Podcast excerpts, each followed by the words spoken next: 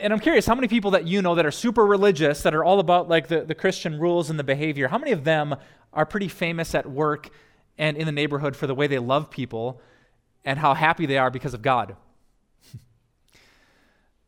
and I'm guessing your answer would be a lot like mine. Uh, not many.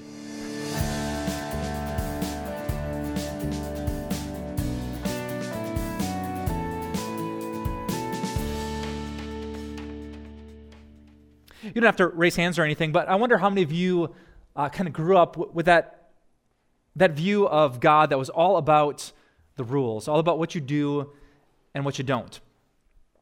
If you're pretty familiar with the, the Ten Commandments, if you know all about the idea of sin and needing to be saved, if you've heard very particular rules about the way you spend money or spend your weekends or use your body or use your words, if you've heard all the do's and don'ts of marriage and divorce and sex, you maybe grew up in, in a culture that was focused on the rules.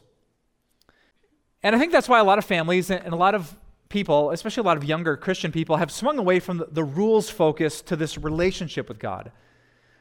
That it's all about a personal connection. Uh, that Christianity is about love and acceptance, it's about welcome and tolerance that God's love is unconditional and it's unfailing. He's a, a, great father. He loves you just as you are. He accepts you just as you are. He couldn't love you more than he loves you right now, and he will never love you less than he loves you right now. If you've ever been part of a spiritual community that just opened up its arms wide and didn't ask you to change because God made you and he doesn't make any mistakes, you're very familiar with the relationship side of Christianity. Which sounds amazing, right? And Actually, it is pretty amazing, but there's something that doesn't quite seem right with that either. Because doesn't God care when people break the rules and real people get hurt? Doesn't it bother you when you hear stories about religious people or church leaders who say they have a relationship with God, but they're breaking all the rules ab- about sex and about money and about integrity? And, and when you find out, you don't say, well, that's cool, they have a relationship with God. You say, that's messed up. Like, if you have a relationship with God, shouldn't you care about the rules?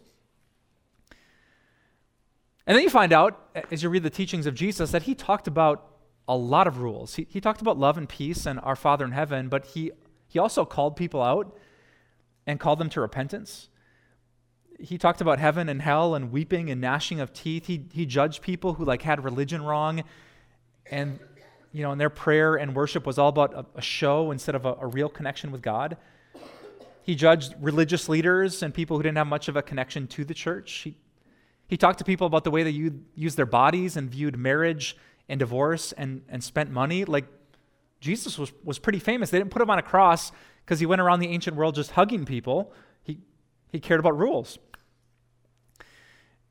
And so there are these two different ideas. They're, they're kind of hard at times to fit together. How does this like rules focus and behavior fit with this unconditional love and relationship with God? And I'm asking you that question today, not just because it's some like biblical debate or something pastors talk about at, at Bible college. It's something actually that you're going to have to deal with in your spiritual life.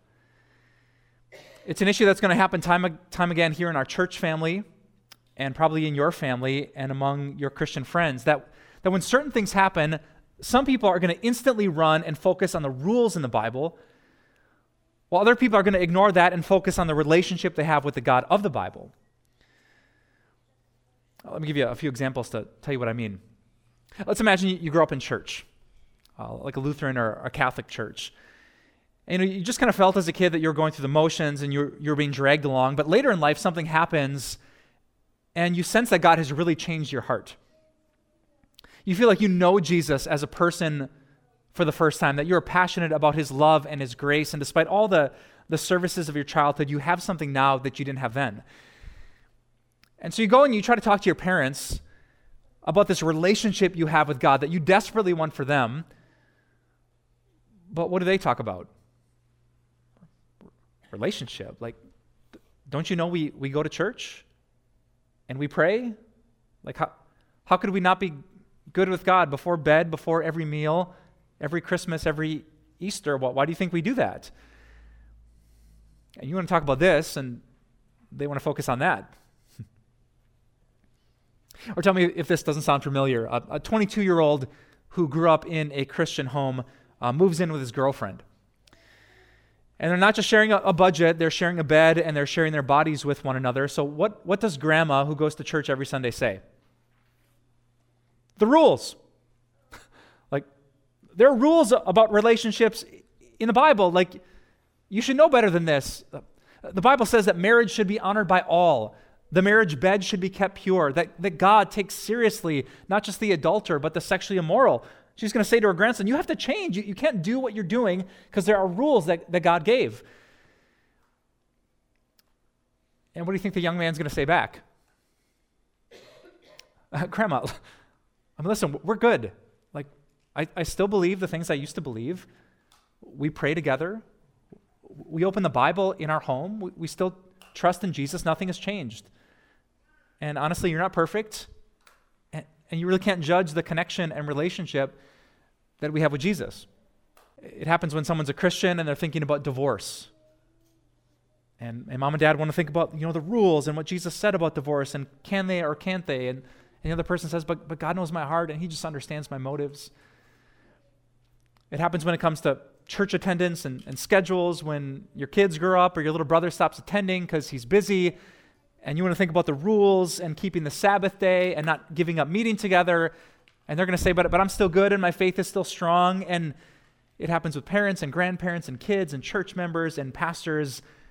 All the time, there's this tension between the rules and the relationship, between the laws of God and the love we have from God. And sometimes the, the tension is, is so tense that you just wish on the back cover of the Bible there was a number you could text and Jesus would show up and answer the question, right? like, do people need to change? Do we need to behave differently? Or, or, are we good because of your love and your mercy? And I checked the back of this Bible before speaking to you today, and there's still no number there. but I am kind of thankful that there actually is a page where Jesus answers that question. Uh, did you know the night before Jesus bled, he talked repeatedly, passionately, and powerfully about those two things the rules and the relationship, the laws of God and the love of God. And I want to read to you what, what he said. Uh, but to be honest, Jesus said a lot. I'm going to read a massive chunk of scripture, way bigger than I normally read here in church. And just because maybe it's been a long day for you and I don't want you to zone out on me, I'm going to have you participate in Jesus' teaching, okay? So here's what I want you to do. Every time you hear Jesus talk about the rules, about the commands, about the way that we live, when Jesus says, love one another, or you need to bear fruit, or you have to remain in me, or make sure you keep my commands, I want you to take your right hand and tap yourself on the right leg. Just so you know, I'm aware this is my left hand, but I'm, I'm trying to help you guys from your perspective. So I want you to take your right hand, and every time there, there's a command, a do, a don't, a, a behavior, an imperative, I want you to tap your right leg. And then whenever, whenever Jesus talks about the relationship, whenever he says, You and I have a connection, Whenever he says, I, I love you and I forgive you and you're clean and I choose you, whenever there's that like good news of the gospel, not something you have to do, but someone you already are because of God's grace, I want you to take your left hand and tap your left leg. All right? You gonna participate with me? So all the rules on the right hand, all the love and relationship on the left hand. And we're going to turn our attention to John 15, uh, the night before Jesus bled, when he said this. I am the true vine, and my Father is the gardener. He cuts off every branch in me that bears no fruit, while every branch that does bear fruit, he prunes so that it will be even more fruitful. You are already clean because of the word I've spoken to you. Remain in me, as I also remain in you. No branch can bear fruit by itself, it must remain in the vine. Neither can you bear fruit unless you remain in me. I am the vine you are the branches.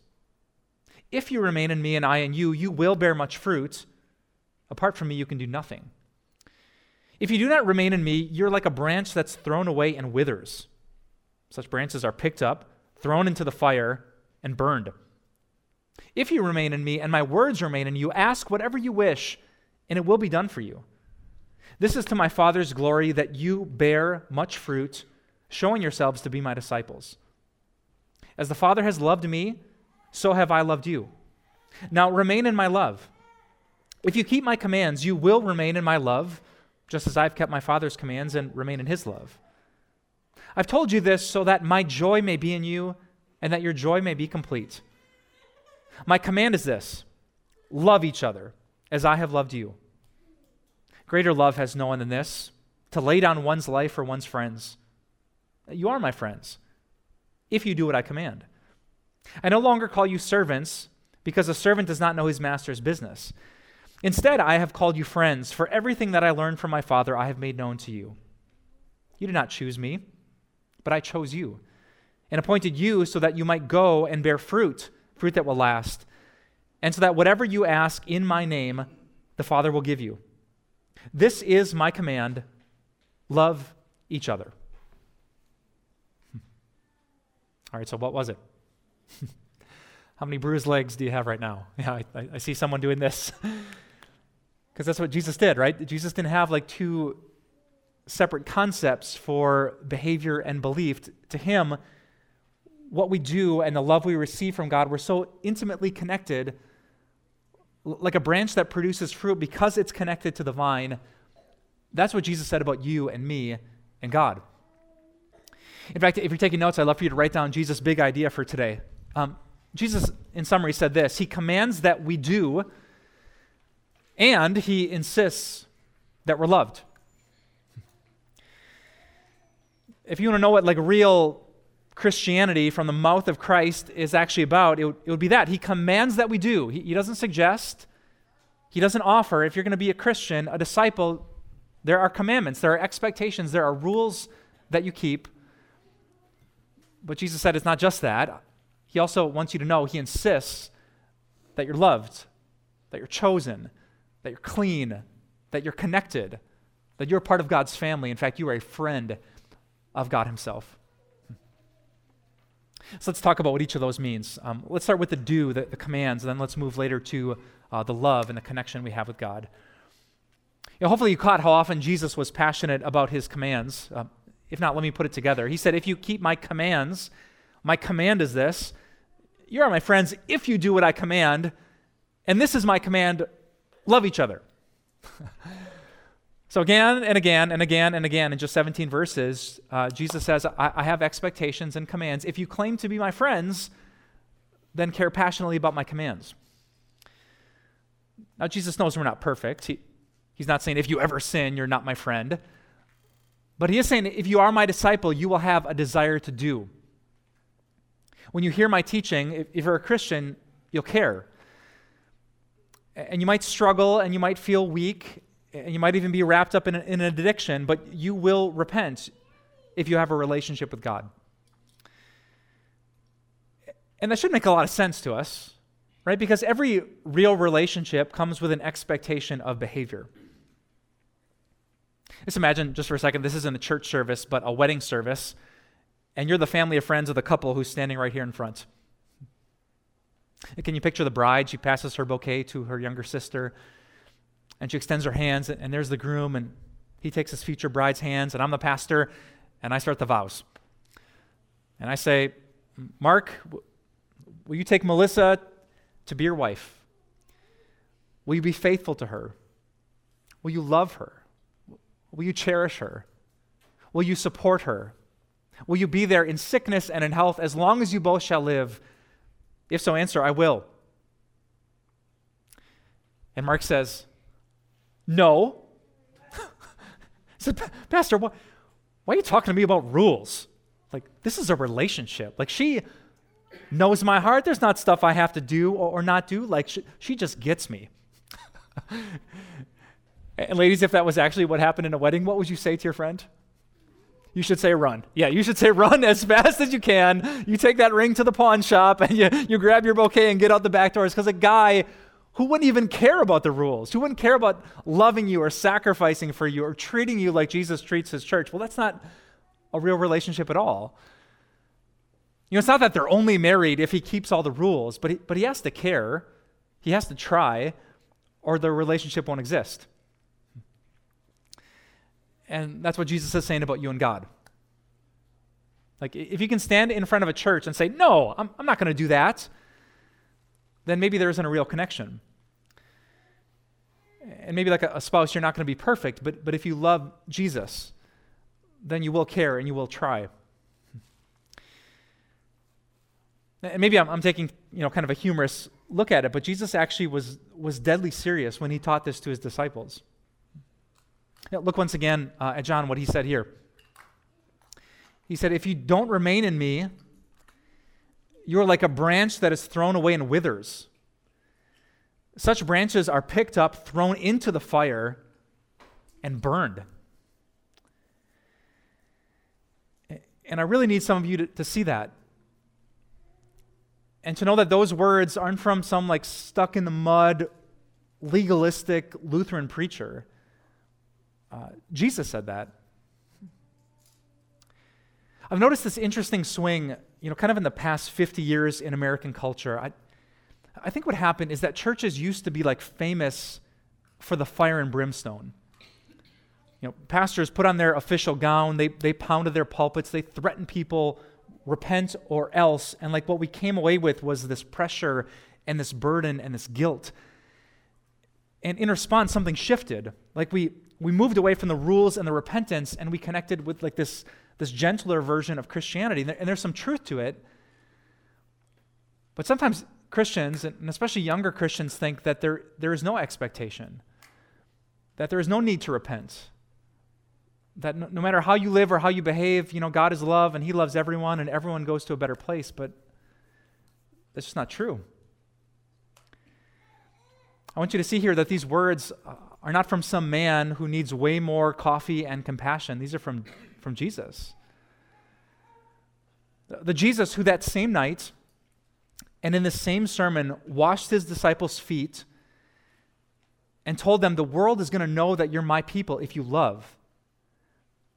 That same Jesus in the next breath said, But if you don't, and if you don't care, you're going to be tossed away, thrown into the fire, and burned.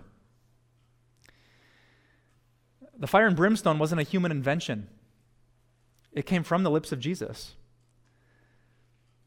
Same Jesus, same message about peace and joy and love and friendship with God. He said, But if you don't care about God's rules for relationships, or your words, or forgiving people, or alcohol, or your gender, or your sexuality, or your bitterness or your schedule or, your money, like if, if you're struggling and coming to Jesus day after day, that's all good. But, but if you're not going to change, if someone can open the Bible and, and tell you the, the rule, and you're going to push them away and just do your thing and don't judge me because God knows my heart, well, God does know your heart, but maybe you don't. And I want you to know this. It, it might be serious. But that's not because God hates you, uh, it's because He's pruning you.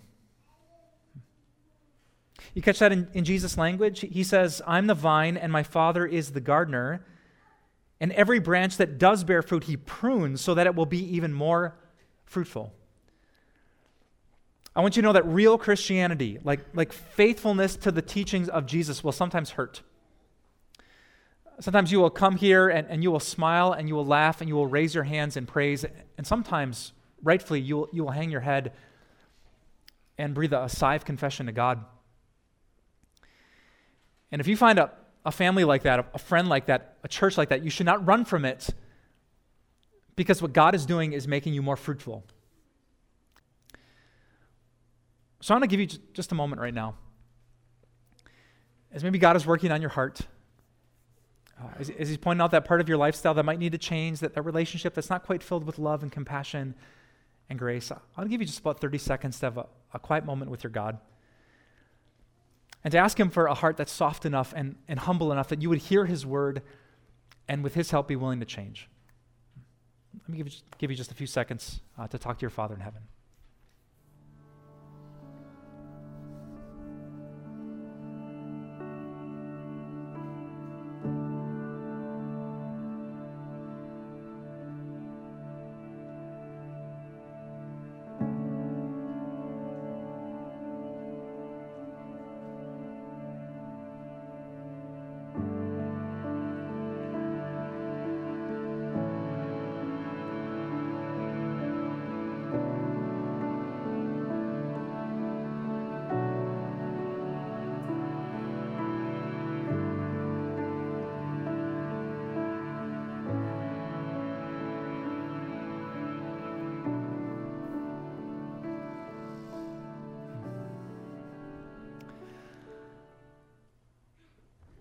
But if I left you with that, this church would be a burden. And Jesus' plans to change you would never work. You see, Jesus knows what, what so many religious people forget that, that guilt and arm twisting and, and lectures might make people feel bad for the moment, but will not change them for a lifetime. And that's why Jesus said so much more than just the rules and, and the fruits and the commands and the love. Jesus talked about the relationship that we have with an amazing Father in heaven. That's why there's this picture I want to show you. A picture from my kitchen. Those are the chore charts for my children. Uh, my wife is a rock star. Um, she's super beautiful and smart and organized, and so she made these like color coordinated charts, all the the things that my daughters have to do. And uh, in our house, those are not seven suggestions for the children; they are commandments. they are things that need to be done. There are the rules of the house that have to be kept. And I suppose my daughters could read the chore charts for their homework and practicing piano and packing lunches and, and reading books. But we pray as a couple that before they get to the chores, they remember that they're children. That before the to dos and the rules come in big, bold letters, their names. Names that we've given to them because they're part of our family and they belong in our home, and we hope to bless them with a whole bunch of parental love maybe we're asking for too much as, as parents giving our, our daughters something to do, but we hope that they see their names and, and they remember just a little bit that my mom made those rules. The mom who loved me and gave me life.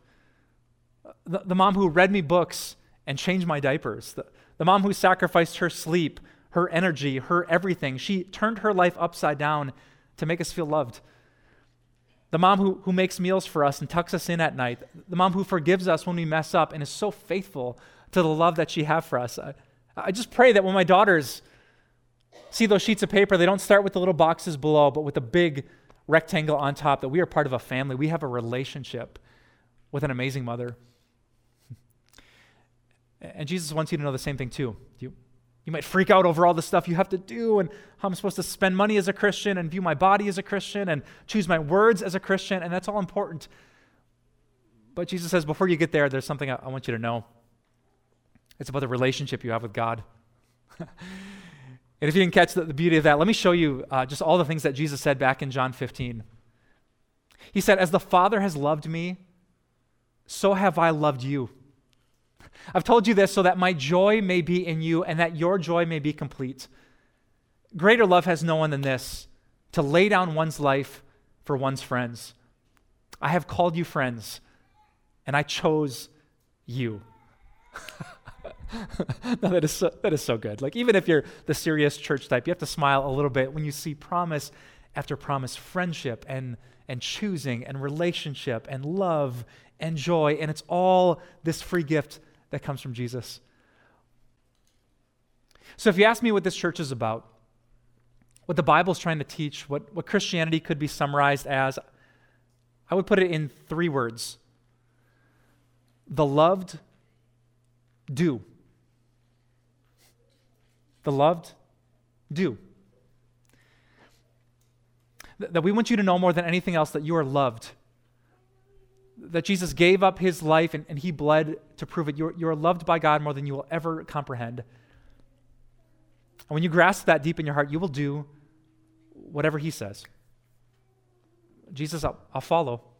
Wherever you want to lead me, I'm going to go. Hmm. Which is what Nicholas von Zinzendorf found out. Ever heard of that guy before? uh, Nicholas von Zinzendorf lived in the early 1700s, and he was a German aristocrat who was young and powerful. He was born into privilege, and so much money was about to pass through his fingers. But you know how he lived his life? Giving it all away. Here's what happened. When he was 19, Nicholas uh, wandered into a museum in Germany, and he stood face to face with a famous painting of Jesus. Uh, the painting was by an Italian artist who, who tried to capture Jesus the moment before he was led off to the cross to bleed and die for us. And Jesus' hands were bound, and the crown of thorns was around his head. And the master artist had, had painted Jesus with this look that just demanded your attention when you stood in front of the painting, like he was just looking you uh, dead in the eye. But at the bottom of the painting, the artist had inserted two short sentences that were meant to be communicated with Jesus' stare. The sentences were All this I did for thee. What doest thou for me? And Nicholas's life was changed. He had heard about a religion that was all about the second. What are you doing for God? How are you behaving? Are you keeping the rules?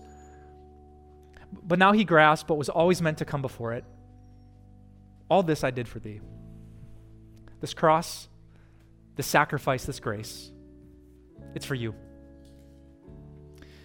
And, brothers and sisters, when you see that, when you know that, when you're thrilled by that, you won't say about God's rules, Do I have to? You'll say, as our pastor taught us so well, I get to. Christ's love compels us. And we love God because he first loved us. Let's pray.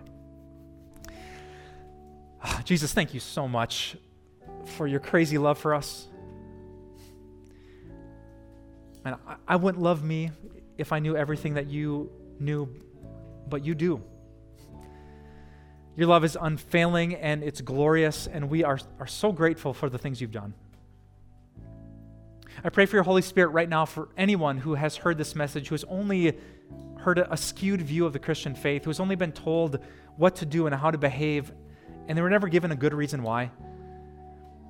They never, never clearly saw your unconditional love and your grace that you saved us when we didn't deserve it.